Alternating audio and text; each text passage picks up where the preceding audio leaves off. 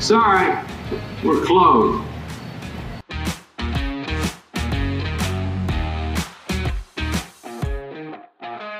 All right, welcome back, guys. Another episode. Sorry, we're closed. We have the full gang here today. Gang is back. Shawnee, Gang's back together. Torti- yep, Tortivo, and uh, me. But the first thing I want to talk about today, Tivo, did you see the Barstool? Um, not that you tuned in, but have you seen clips of like the Barstool Award Show? I saw the uh, tank never give up clip. It just Yeah, stole that's what I- fire. I know Frank the Tank, who, uh, if you, yeah, I don't know how if you're a baseball fan in any way, or if you're not, you know, if you don't know this guy, but he is an avid Mets fan, and he a guy like just kind of made his name by screaming and yelling. Um, and but I think I met him once. He seems like, for the most part, like a genuinely nice person. Like he's not, he's not a mean person and he just put up a speech. Well, he didn't put up a speech. Barstool did, but he they had a Barstool 20, anni- 20 year anniversary award show, and uh, he put up that speech. As a guy, you got to root for Frank the Tank. I know Steve Cohen doesn't like him. I know the most of the Mets players probably don't like him, but I bet the uh, Mets freaking love him. I think there's some guys that probably do like him. There's other guys Yeah. that probably are like you know butthurt Yeah, about salty, it. Salty old dudes. Yeah. Yeah, But But, if you have a you know, sense it's of good- humor, you gotta you gotta love the tank. Yeah, you do, and it's again, it's part of baseball. Like I was, it. I think I just posted. I forget. Let's see if I can find it. But I posted a TikTok again about like me being upset about like people just being like little bitches about like getting made fun of when you've been in pro sports. I think I put it about some person on Twitter said, "Oh, it was." I think we talked about last week. Yeah, Uh, we it talked about was, it last um, week. It was about uh, you know um, Elon getting rid of the block uh, feature on Twitter. It's like, listen, you're trying to become popular on Twitter. Like, I don't tell you, you're going to get people that hate you. I don't. I don't know if that. I mean, it's just part of the game. But anyway, we're doing Tivo. I didn't get to talk to you, but I talked to Sean quite a bit, not quite a bit, for about five minutes in the kitchen prior to, um, prior to, uh, the The po- show. the podcast, and uh, we talked about a little bit about some transitioning of exactly what we wanted to talk about on the show because it seems like we just talk about a lot of randomness at times, which is fine, and I'm sure we'll we'll dive more into randomness, but being a little bit more structured, like not structured, but like a little bit of what do we talk about most of the times on this show. And I, I always seem to like talking about like the business behind sports and kind of how it, you know, I think some people just look at some of the the basics. And I'll give the example, which is our starting topic. Like give the like look at the basics rather than look at like behind the scenes and behind the curtains of why this is actually happening. And I think we can give that because we've we've been on the player side and the coach side and then you know we're now all in the business world and be like okay well now i'm running my business they're much larger scale but this is probably why they do that. So we'll start off today with our good friends the new york yankees the bombers the bronx bombers. And i i tweeted recently about how much i love the trade deadline because I just see how frustrated Yankee fans get every single year. I mean, they haven't won since 2009 and I mean, you're going now. This is 14 years without a World Series. I mean, at what point do we get to a point where we're talking curse? Is it 20? No, get out of here. This, I mean, th- I mean, it's, it's a big deal for the Yankees, but 14 years is not that long of a drought. Uh, I mean, it is for the Yankees, but i- i- you know, in, with respect to baseball and sports, 14 years is nothing. Yankees are cursed. It's what? What's the what? Who, what's the curse? New stadium. You're never gonna The win new in there. stadium. They have one in the new stadium though. Yeah, shows, shows you how much I follow baseball. I'm out. 2009. Is that right? Are you muted for a reason? Do you guys hear an echo? No. Talk. Hello. Test one, two, three. Testing, testing, testing. No echo? Nothing. No echo on my side. Okay, well, they won't let me use my headphones for some reason. So anyway, what you were saying was when was the last the last uh I'll be so Again, I didn't hear. Yeah, much so I'm just saying, there's, there's, there's like, uh, there's no curse. Like this, for 14 years, not that No, I'm just saying. But when is the curse? When does a curse begin? Oh, 30 years. Thirty, 40 years. So we're years? halfway. So we're halfway to curse. 30.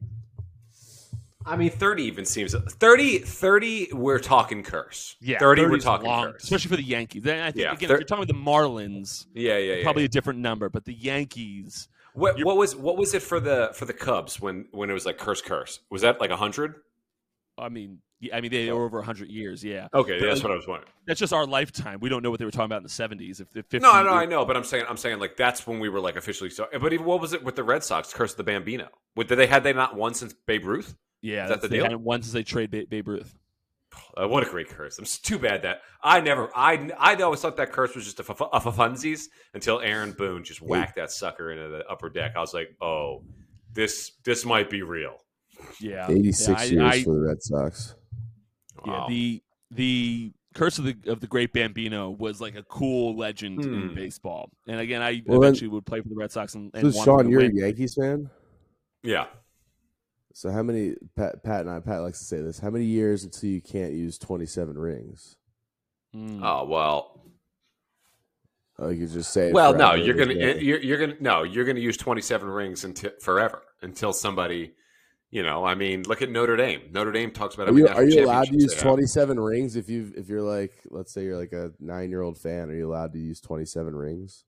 Well, yeah, absolutely, you're allowed to. But think about well, I mean, I get you, but uh, I would if I was the fan. I mean, I understand the, the calamity behind it. But think about this: when I was in the NBA, going around to the different stadiums, uh, I was very interested in like what banners were hung up. So, like at Staples Center, we would only hang up the championship banners, but a lot of people would hang up like division champs. Uh, or you know eh, stuff like that. And what I especially noticed was that in Minnesota, I think it was Minnesota, uh, they actually claimed the Minneapolis Lakers uh, championship in their in their in their rafters. So uh, like they- they're you know they're gonna they're I guess they're claiming that they were a champion at one point. I don't think Um, you can do that. That's No, no, no. I don't think so either. I think that's kind of crappy. But 27 rings, like you're gonna, you know, no, you're not gonna, you're gonna, you're gonna use that forever. No one's gonna, no one's gonna pass the Yankees in today's day and age. It's gonna take, it's gonna take 300 years before anybody's even that in, in that ballpark. Yeah, twenty seven is is an And it, but because this is back in the day, like those rings, like the Celtics having 13 ships, like like with the Bob Cousy, Bill Russell era, you can't do that. UCLA, 11 champion national championships, they have run like four in a row. You can't do that anymore. Um, the, the the playing field is way too even across. There's too many good players out there for for those kind of things to happen. Even look at UConn women's basketball. Uh, UConn women's basketball, like there's just better players now, and they're you know they're still doing what they've always done, but they've just not they can't win as many championships anymore. Uh, It- you know the, the playing field's evening out. I agree with you, Sean, because it does seem as though that, like, especially UConn, it's like whoever's the first team to care about women's women's basketball in college in, in college sports. It seemed like it was like Tennessee and UConn, and then Tennessee fell off like I guess a little bit, and UConn just kept going and going. But they were like the only teams that cared about it, and now other you know colleges are coming around and putting some effort into it, and now they're Yeah. caring about it. Exactly, but and also at the same at the same time, it's like it's becoming more of an accepted thing and more popular for young girls to play sports and to train at sports. Uh, and I think you're seeing that. I think you're seeing that now with the Women's World Cup, where uh, other countries are now, uh, you know, developing their youth girls sports. Uh, and you know, case in point, we get knocked out in the round of 16, barely even made it in. Yeah, yeah. Well, the reason again, the reason I bring up the Yankees is because you see all these teams, and and specifically these Yankee fans who just absolutely go berserk about how Brian Cashman's still a uh, general manager after how many years of not winning a World Series. You know, they hold these guys to a higher standard because you're the Yankees, right? I mean, I think Aaron Boone might be on the. I think Aaron Boone, Aaron Boone's definitely on the hot seat, uh, but you see all this. They, the Hal Steinbrenner came out and said Brian Cashman's going absolutely nowhere. He is not on the hot seat. he is good. Said that. Yeah, he's good to go. And so, what I want to do is, you know, I've, I've been on a on baseball podcast before. We've talked baseball on this podcast before. I've gone on several. I was a member, obviously, of the Name Redacted podcast, which I love.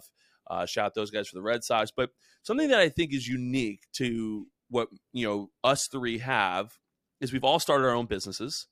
Um, and again, on a smaller scale, obviously, in comparison to the New York Yankees. But nah, I think my business is you know neck and neck yeah, it's, with with the the conglomerate that is the Yankees. so My so business yes, of has course, never lost the playoff series. Just saying.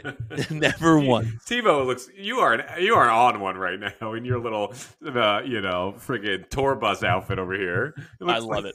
Yeah, it looks like he's trying to shield himself from the paparazzi.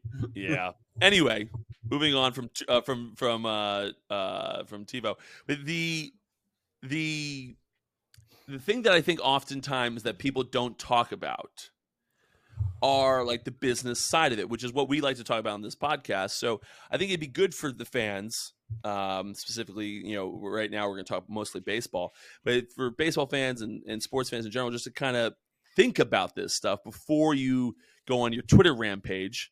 And we'll give you some. ins You get the baseball looks elsewhere. We want to give you a little bit of the business looks behind it and why they probably aren't doing it. So the the teaser I put up on Twitter oh, says the first the first topic the first topic was the business behind the Yankees and why they don't actually care about winning.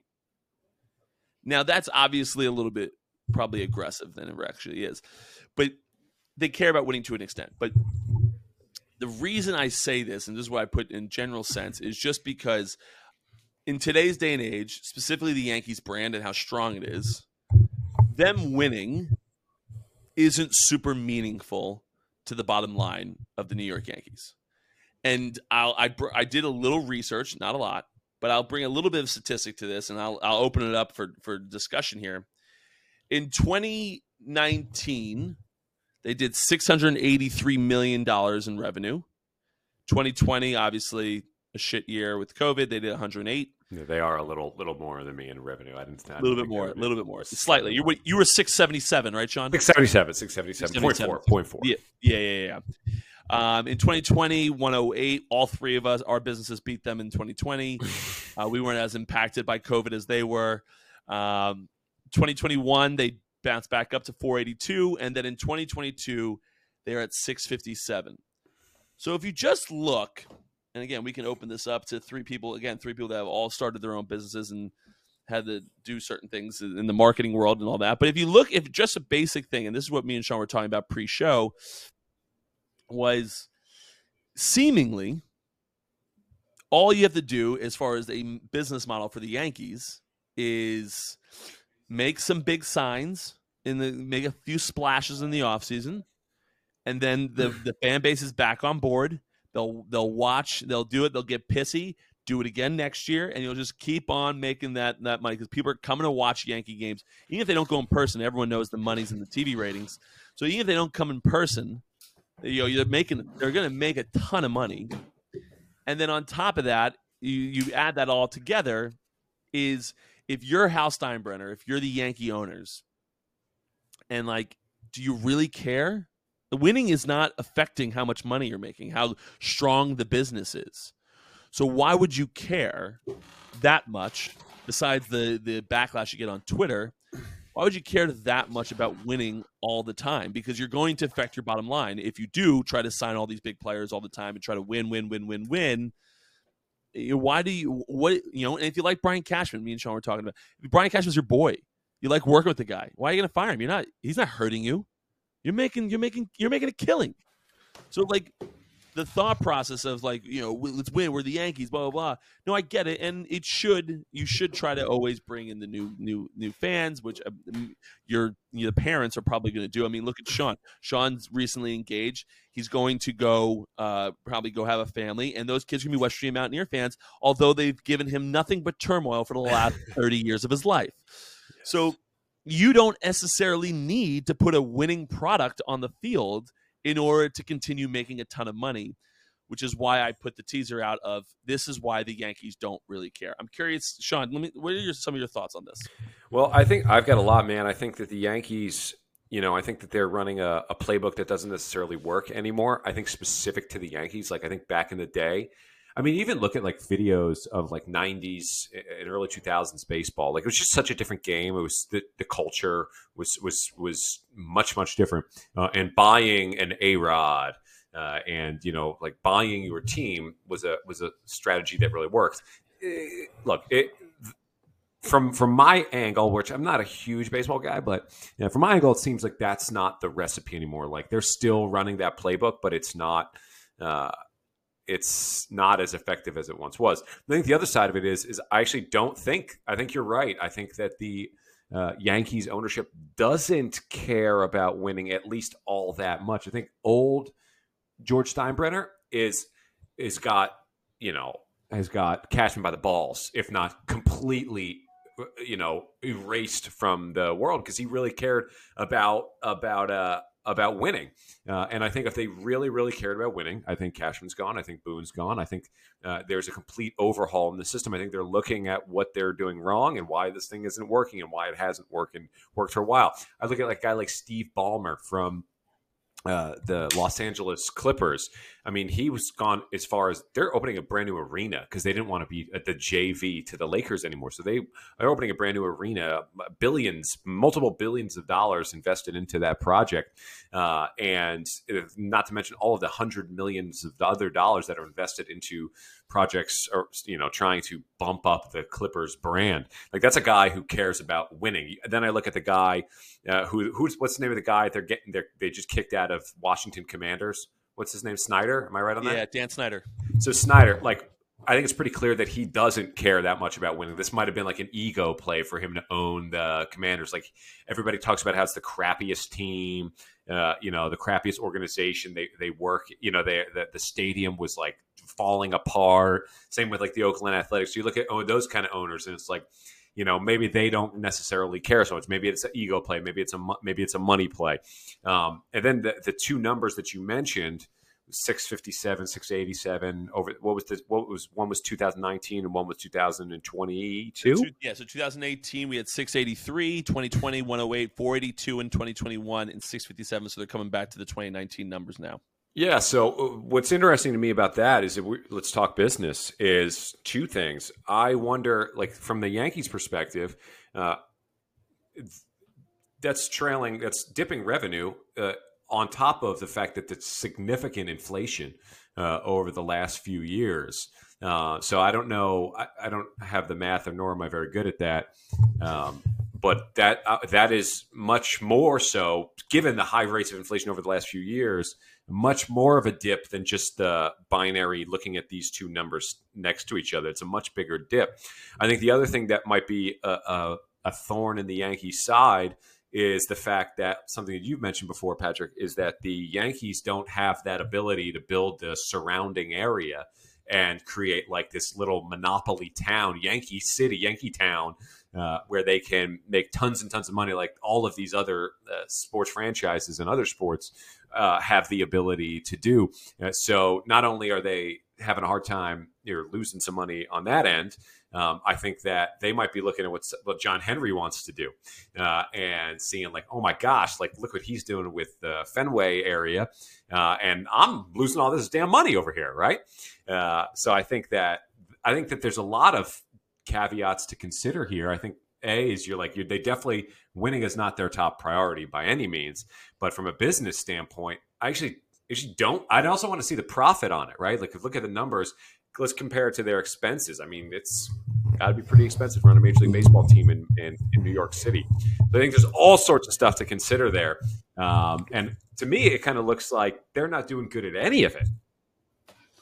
The yeah. inflation part was interesting because I thought that too. So I just did a quick inflation calculator. So take it with a grain of salt, but it was about 20% from 2019 to today. So That's your money huge had on those 20, numbers, especially 20% more buying power back in 2019. That's a that's a that's that's huge. Like that's that is, that's it was a very good point. You know, I don't like to give you a lot of credit, Sean, but I didn't think of inflation and what it's going. Again, and granted, let's keep in perspective that most of the stuff that they've lent out or they borrowed on is probably you know a fixed rate. Uh, so they probably mm. haven't felt so much interest rate, but they can't go get more money yeah. at that rate probably. So they they have certainly felt felt the pain. But you're also talking about from the that's a debt side.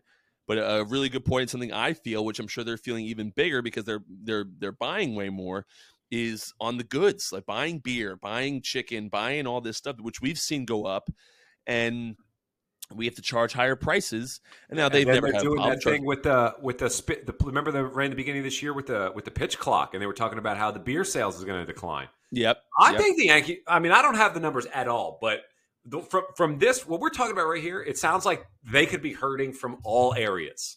Listen, I'm sure. Listen, I'm sure they're doing fine. But you're right. They're they're definitely not like the the the, the trailing profit, indicators are going downwards. Yeah, the the profit the profits they showed in 2019 or the profit margin at least they showed in 2019 in comparison to what they showed in 2022 probably different right they're probably not they might they, it, the percentage might be down as far as how much money they've made. Who knows? I'm sure contracts are up since then as well. So who knows really what they're doing. But another good point you made is where baseball's headed. You've seen John Henry in, in the Red Sox, who they, are their arch rival. They're they're they're you know putting uh, more investments into the minor leagues and building from within, and then signing guys around it like the Dodgers, like the Rays, because they've seen a more consistent product on the field over and over and over again. Um, with there. And like I said, like you said, Sean, another good point you made was where John Henry is building around the Red Sox stadium, and I'm sure plenty of other owners are doing that as well. Again a brief google search because i didn't think of that prior to coming on the show. A brief google search i just wrote i just typed in have, have the yankees built around yankee stadium and then i wrote has hal, hal steinbrenner built around yankee stadium? And you know that would show up results if he had and there's nothing there uh, I, haven't seen Yankee any. Stadium. It's it's in the middle of the city. They have the park across the street, which used to be old Yankee Stadium. Uh, there's, I mean, there's like Yankee themed bars and stuff, but uh, there's that's not yeah, I mean, there. I know they have some Yankee store, like Yankee specific stores in Manhattan, but definitely yeah, not I, a destination if if you're not going to a game at all. No, but, but, uh, that's similarly though. What what people talk about though is like, and I think John Henry's doing a great job, which is why it's probably so uh, it's unlikely in the near future he sells the Red Sox. Is because I think he's doing a great job of hey, listen, I Fenway Park's always been here, right? We, they haven't moved Fenway Park, but Fenway Park's here. We're going to put a great product on the field. We're going to get people to enjoy the Red Sox and do all that and bring so much, you know, you know, money to that area, and then we're going to start building around it.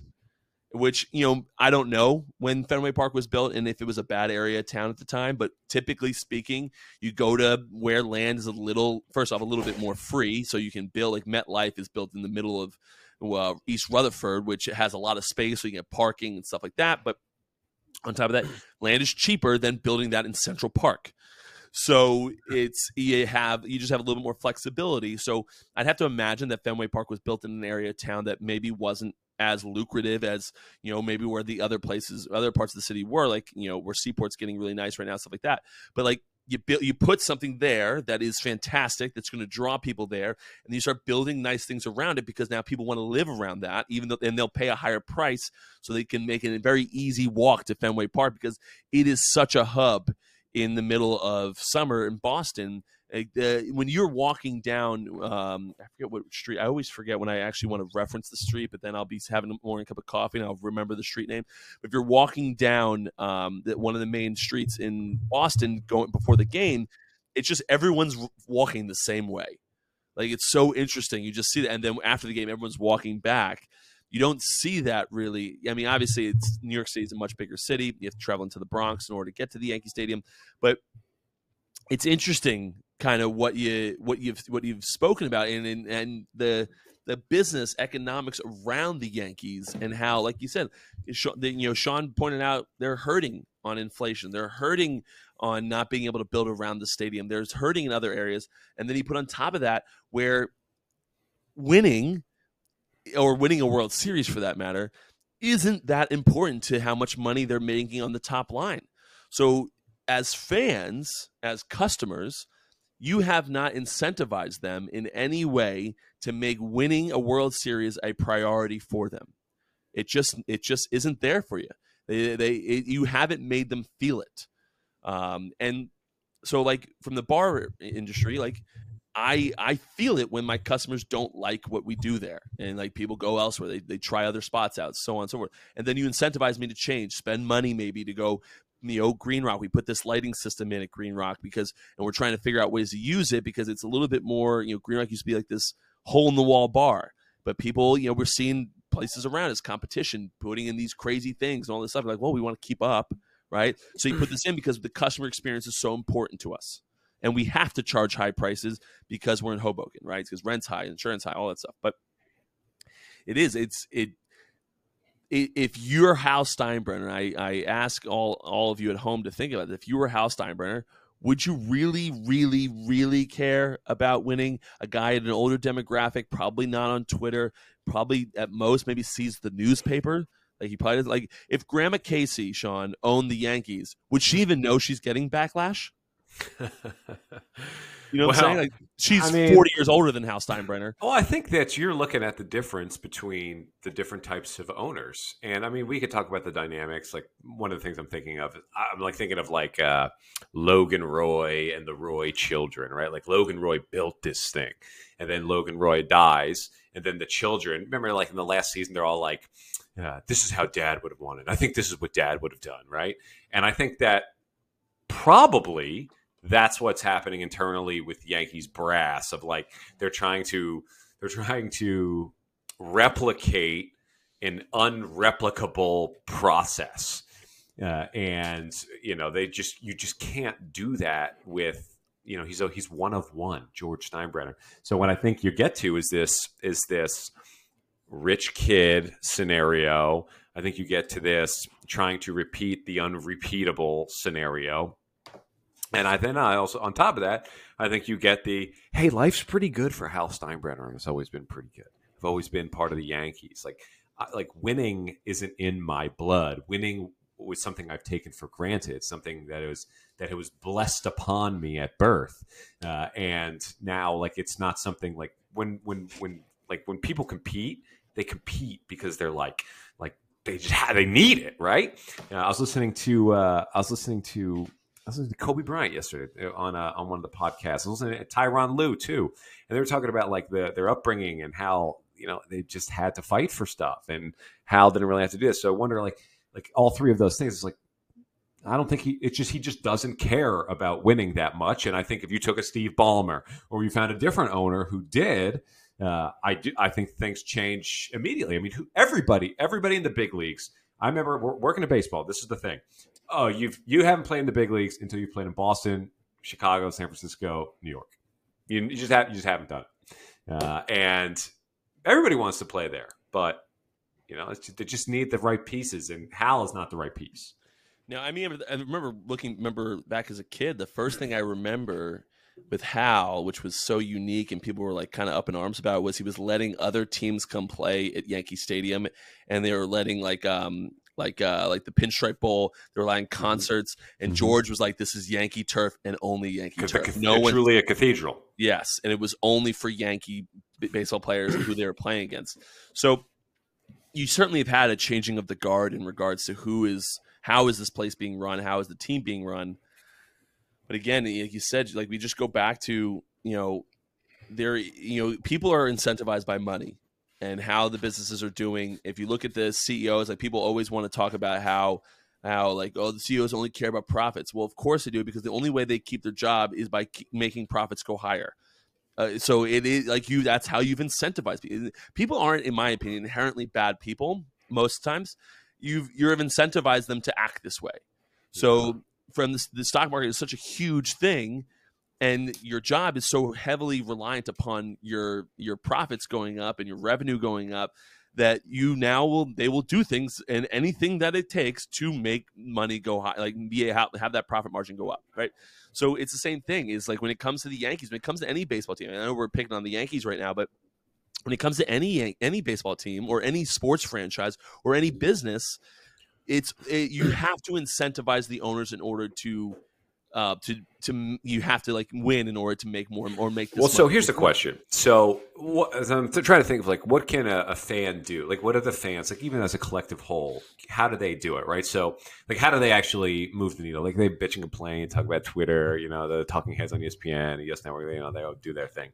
But like how do you really do it? And i'm remembering maybe back when you were there patrick uh remember the red sox had this like huge super long sellout streak uh, and it, they were like anticipating that it's going to end on this date, and it did. Uh, and it was this big deal. And I, I assume the Red Sox were in a pretty big slump uh, probably years long slump of not doing so well. Uh, and it eventually ended. I'm sure they're they're on another streak now because the Red Sox and they're you know I mean unbelievable fans.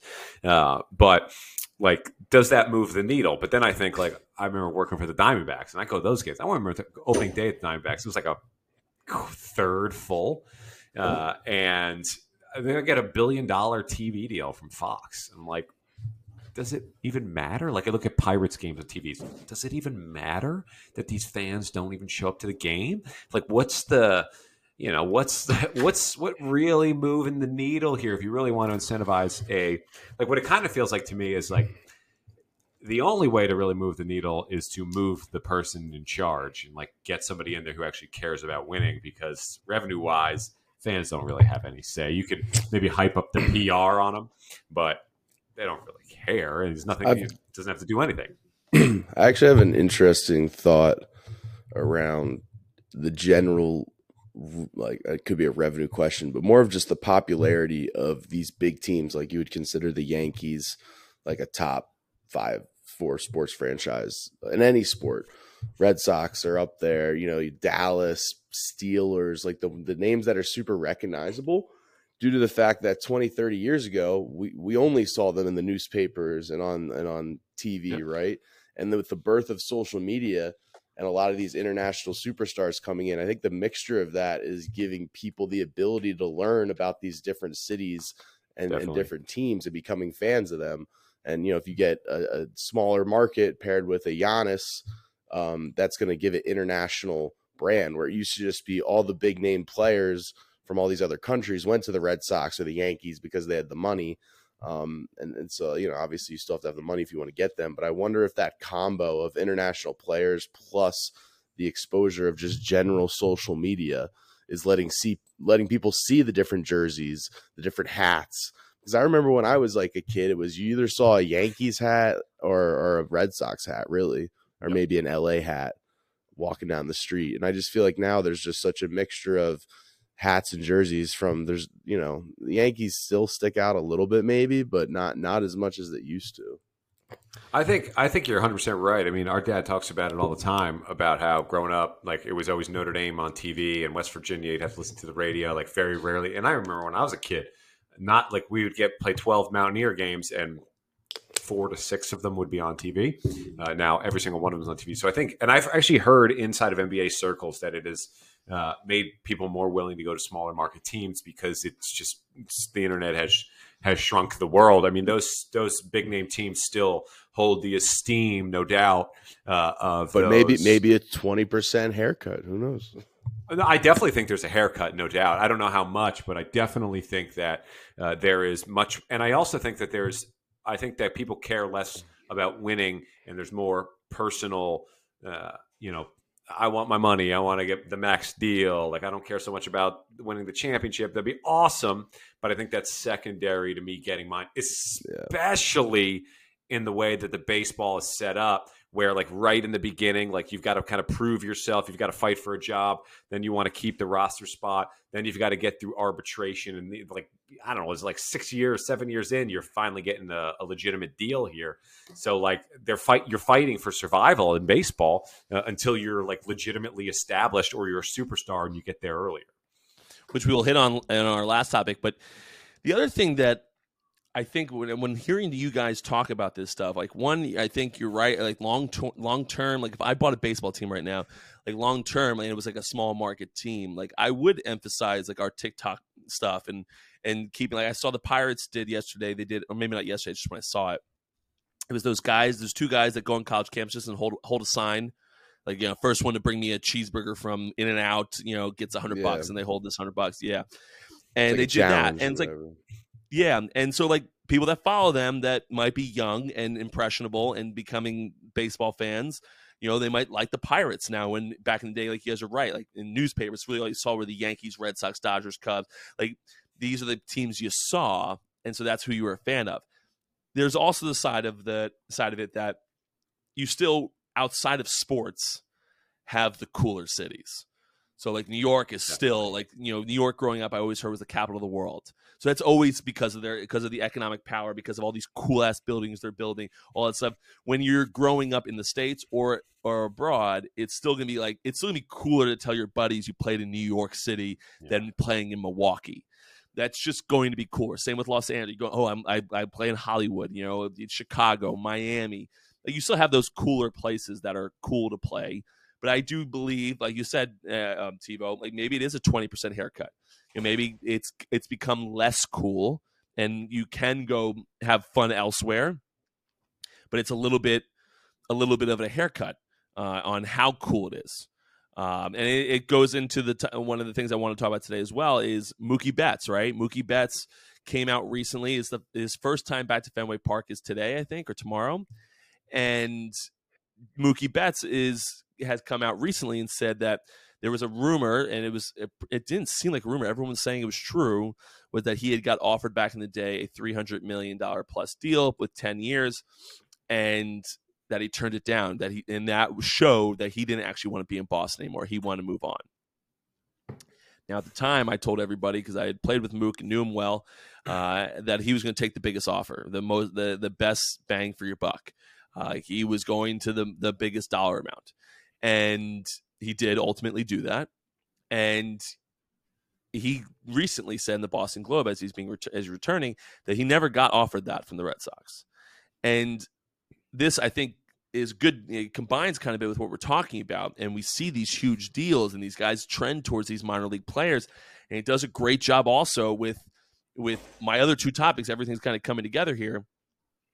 Is does is it does it work, especially with some of the new deals that have come into place here with Major League Baseball? Does it have we incentivized owners to, to their bottom line, just the, just the strict financials, to be calling players up earlier, to be getting their youth and and their those first six years because they're never going to sign up for big contracts. It's not going to be their problem anyway. Mm-hmm. So why are we wasting good years in the minor leagues? and get them because it was looked at as remember when we sat in Scott Boras's office, Sean. He's I think he said like 28 or 27 to 32 was the prime.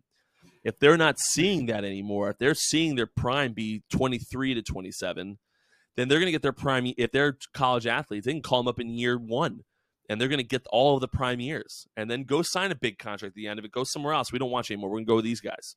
And you know these these older guys. I remember when I was getting, um, I was never coming close to free agency, but when I was a reliever, the guys, you know, my agent was always telling me, "Hey, listen, if you want to sign and you want to sign a big deal, or if you want to sign any type of deal, really, you know, you need to be a closer. Otherwise, you're going to be too old for your position."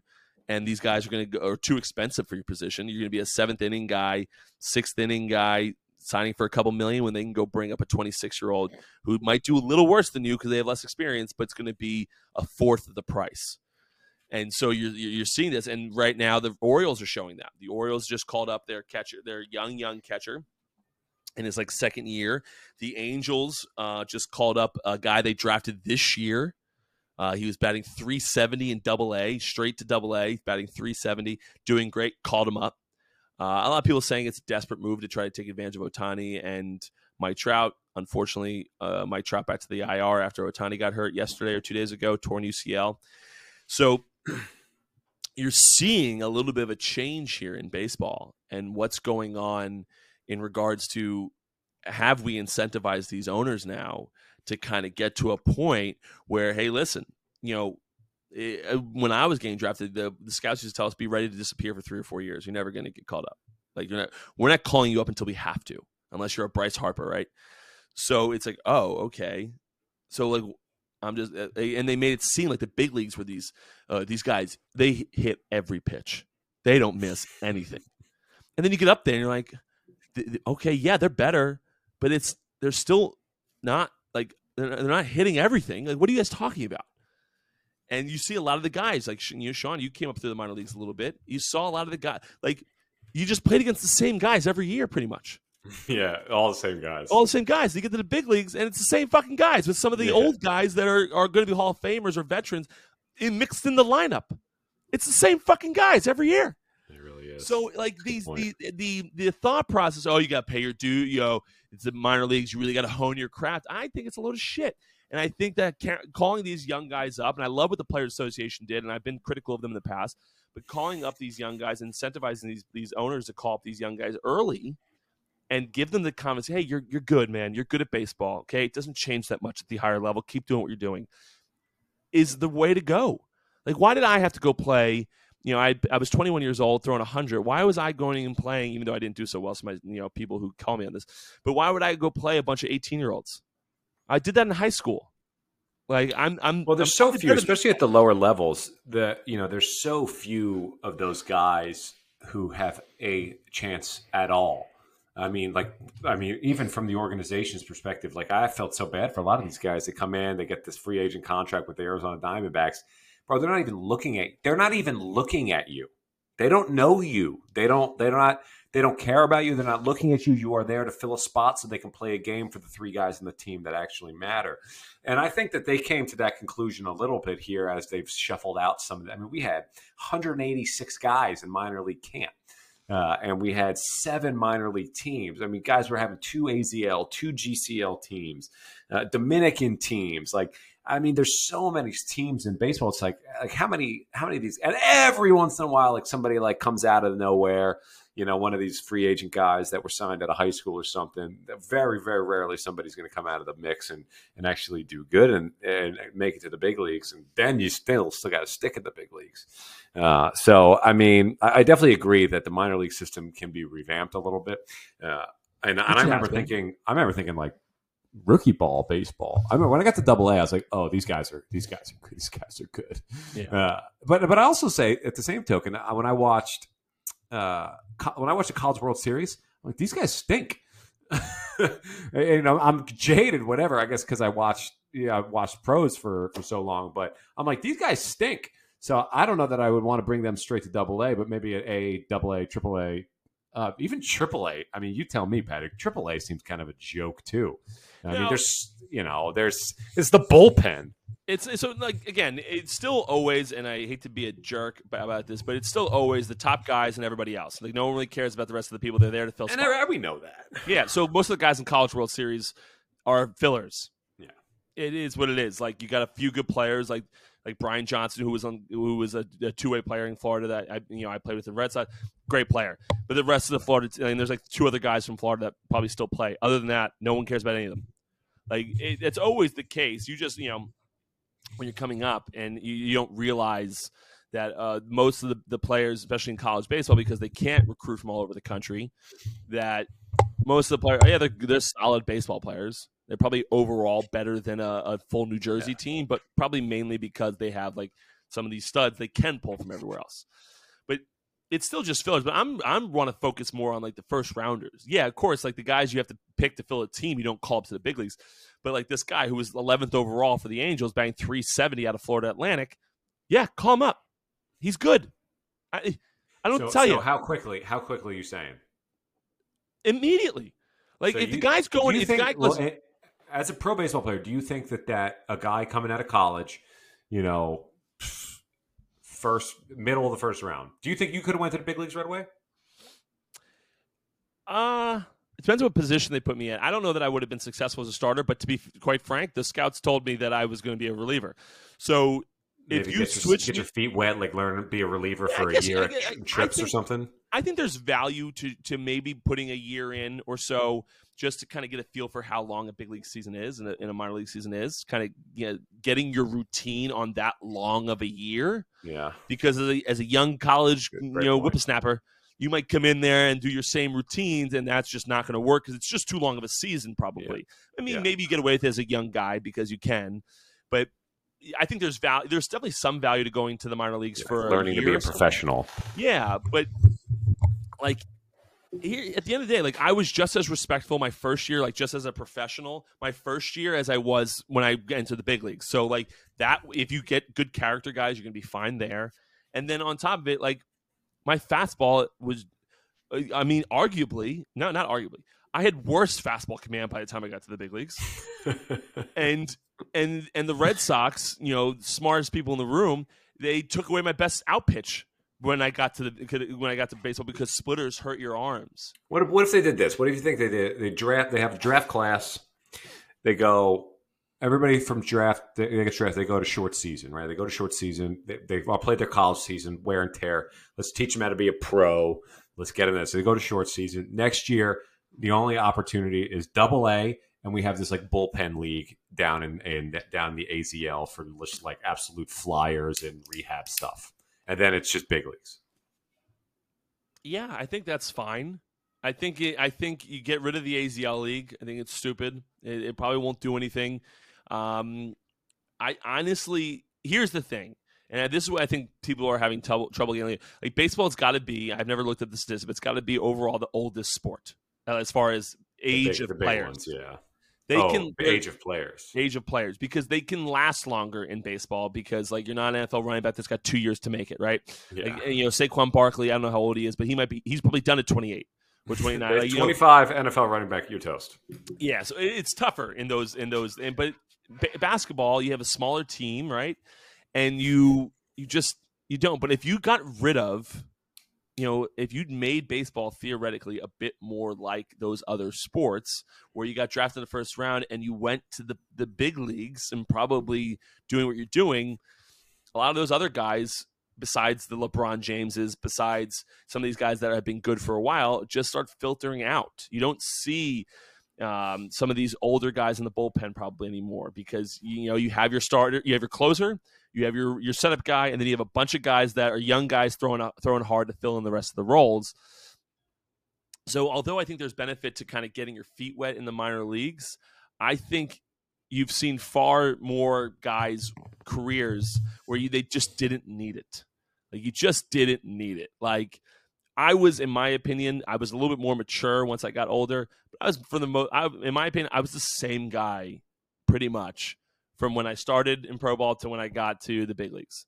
Again, I was a more mature person, but like you just put me through three years, four years of the ringer. I eventually got the yips. Like my my you for the first three years, you made me pitch like shit because all I had was my sliders now pitch, which was according to the scouting reports by far the worst pitch I had. And they tried to teach me a changeup which I'd never thrown in my life. Like some of the stuff just didn't make sense to me. But here's the thing. If you sent me straight to double A and I was going to the big leagues the next year, would you ever take away the splitter? The reason they took away the splitter was because it was going to be tough on my arm. They didn't want me to do that over the course of the next three years.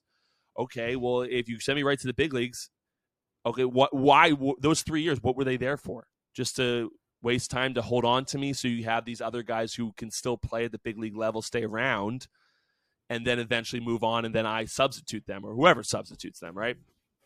You just see a longer career, uh, longer careers for guys in Major League Baseball, which is why the minor leagues, in my opinion, exist, is because you need to draft these guys at 21, 18 years old, but there's no place for them yet because Clay Buchholz at 29 still throwing pretty good. And you know we need to get him to 33 to move him out to move in the guy who's currently 25 in and then you move into the 25 year old slot and then that guy goes leaves at 32 and you move in. So like you have like this like almost like assembly line type thing in baseball where you it's not always the most talented guy in the, in the, on the roster which in my opinion in basketball and in football it seems like it's the most talented guys are the ones that are playing I don't think it's always that case uh, in baseball, and I think that's why they've condensed the minor leagues. They've they've made it a little bit smaller. They've made it so that these guys can get called up a little bit earlier because it it makes sense now for guys to do that, for teams to do that. I, I um, think they continue. I think they'll continue to do that. I mean, baseball's a big like it's always been done this way. I mean, the big thing in baseball is like you got to pay your dues, right? So like these old crusty dudes, you know, they're like, you gotta go, to, you gotta ride the bus you know you gotta you gotta eat the crappy spreads and you gotta you know you gotta play in iowa and like it's like part of like you're earning your stripes as a as a major league baseball player which i think probably does as even as a minor league coach like it really does provide a, a sense of accomplishment and you know like cachet when you get there but yeah but times change it's most certainly most certainly unnecessary to the degree it is right now yeah, it's and well, and again, it's changed. Uh, there's no more short season ball. Yeah. Um, I there is low A, high A, double A, triple A. Um, Where do they go when they get drafted? No short season. I mean, this guy went to double A. You talking about that pitcher who's dating Livvy Dunne? No, we're He's about double A. I just saw he's in double A now. yeah, he's a, it's a hitter from uh, again uh, Florida Atlantic for the Angels. Oh, okay. But yeah, like these guys, like they said, like I could have competed at Double A once I got drafted. So could Brian Johnson. So could Deven Marrero. Like Deven Marrero. Uh, no offense to the guy. Like he, I always liked him when I was playing with him, but like he was never that great of a hitter, and he wasn't Alex when he got Bregman, to the big leagues. I was there when Alex Bregman got drafted. Like we were in the same league, uh, and I remember him. He was he went to rookie. I think he went right to A ball. No, he went to rookie ball first for like a week. Then they sent him up to us, or sent him up to our level, uh, which was. Uh, which was low A. Uh, he was in he was in Quad Cities, Iowa.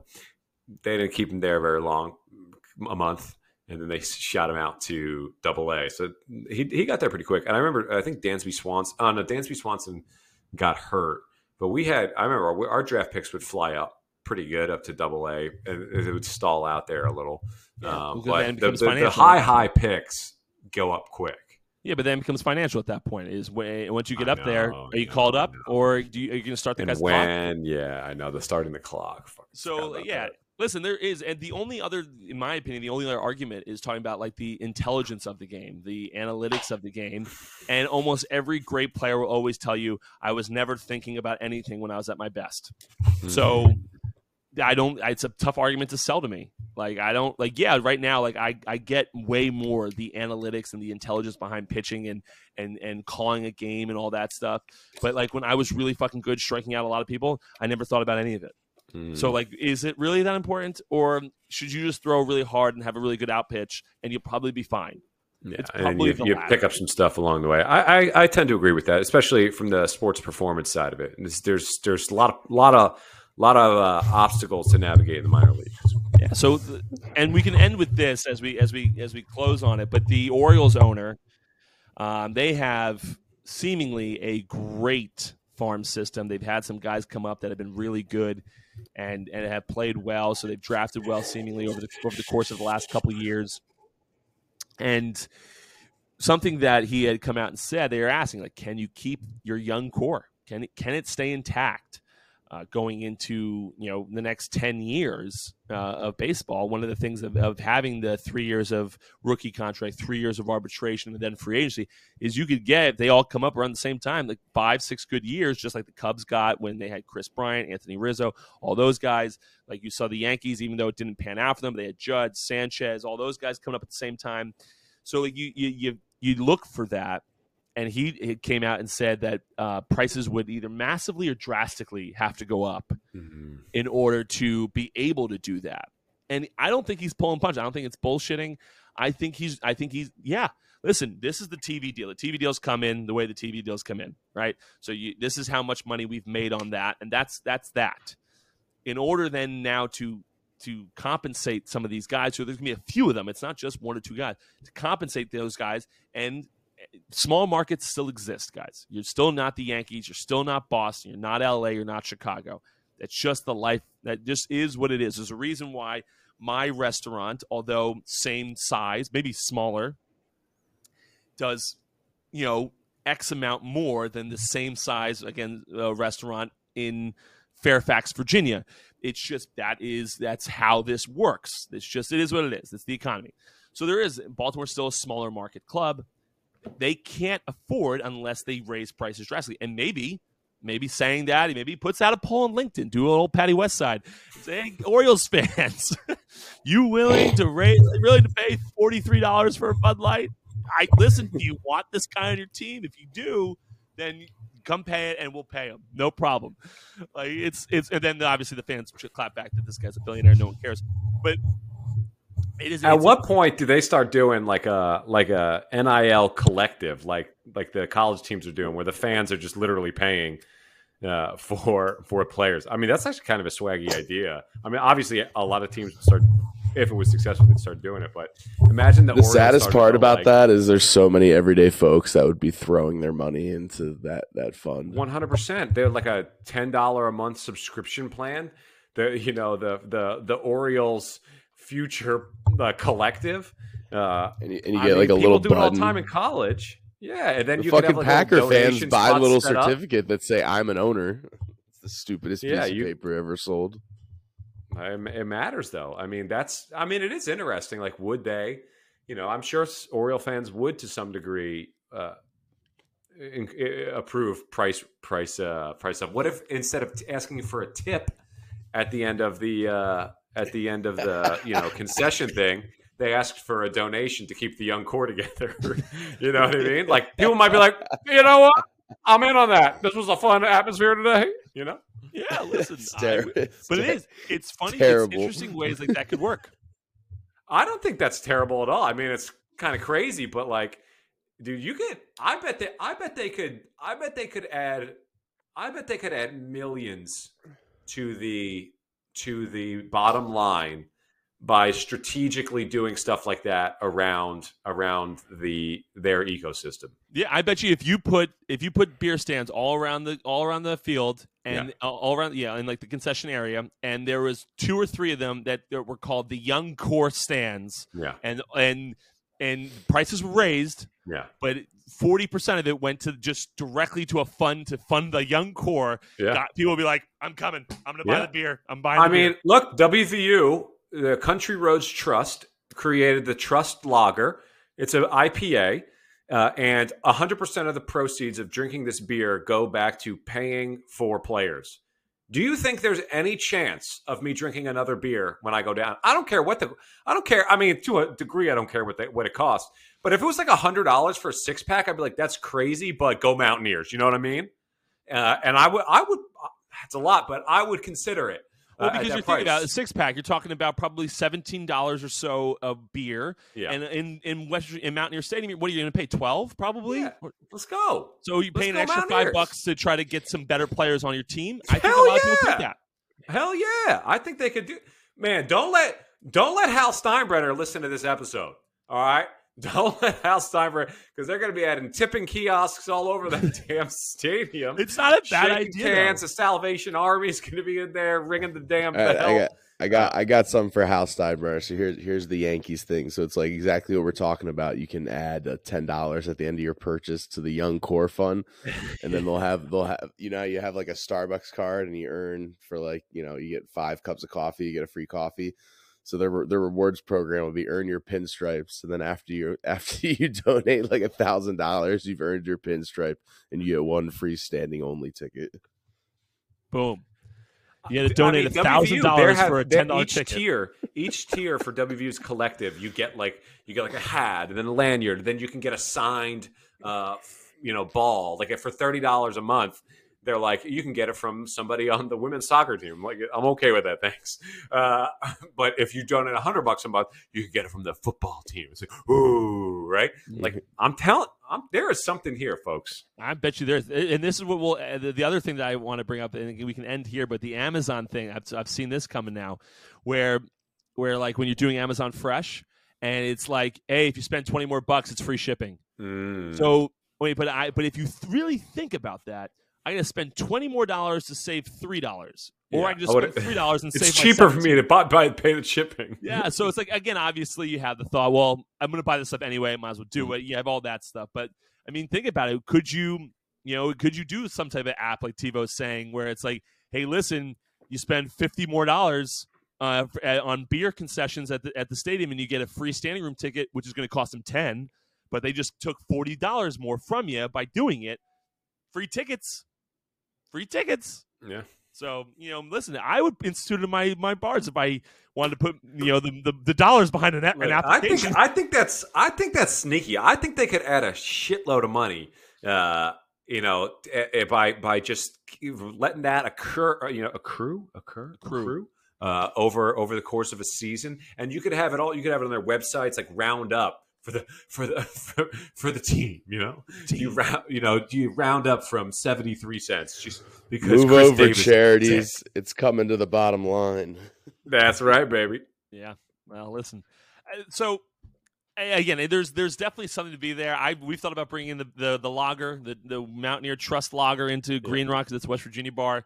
Um, and you're probably right. You probably get people to buy it. I like if I went to go sit down, even though I, I get my my drinks for free if I was going to go sit down at the, at the if I'm going to a Mountaineer game this year, which it's unlikely, but if I go to a Mountaineer game this year, that is 100 percent the beer I'm buying. Yeah, it's like wait, you're drinking a, you're drinking a Bud Light when you don't care about the team. 100 percent. Uh, you're right. Yeah, I can't be doing that. I got to care about the. It's not the only thing I care about. Get out of here. It's like you think you think that four star is going to pay for himself? I heard that, TiVo. Uh, but anyway, listen, guys, great episode. Love this, and I, again, I think this is this is kind of like how I want to do this. This is a a podcast that I think we all have unique takes on. So uh, this is the stuff that we'll be hopefully hitting on as we go in, and we'll and we'll talk more a little bit football, talk about West Virginia Lager, stuff like that. That I think is cool to kind of mention to people. And I know Sean will get well into that conversation uh, if we're talking about the Mountaineers. So, guys, fall is upon us, and quickly, even though this is this is in the end, this is how we'll end. And but this is coming out on Monday. But can we please clap it up, and I'll tell you why afterwards.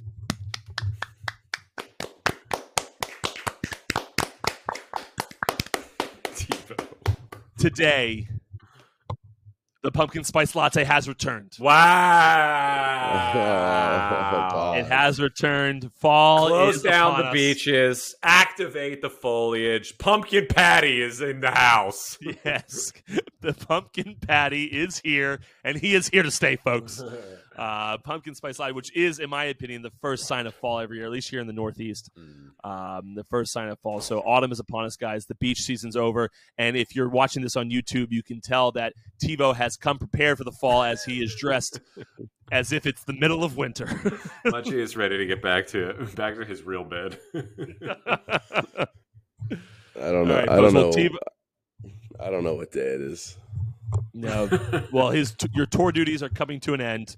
Uh, this is the last episode with TiVo on the road, and uh, we will uh, he will rejoin us back here on the East Coast here for next week's episode. But in, hope you guys had an enjoyable weekend, and uh, until next time, guys, we'll see you.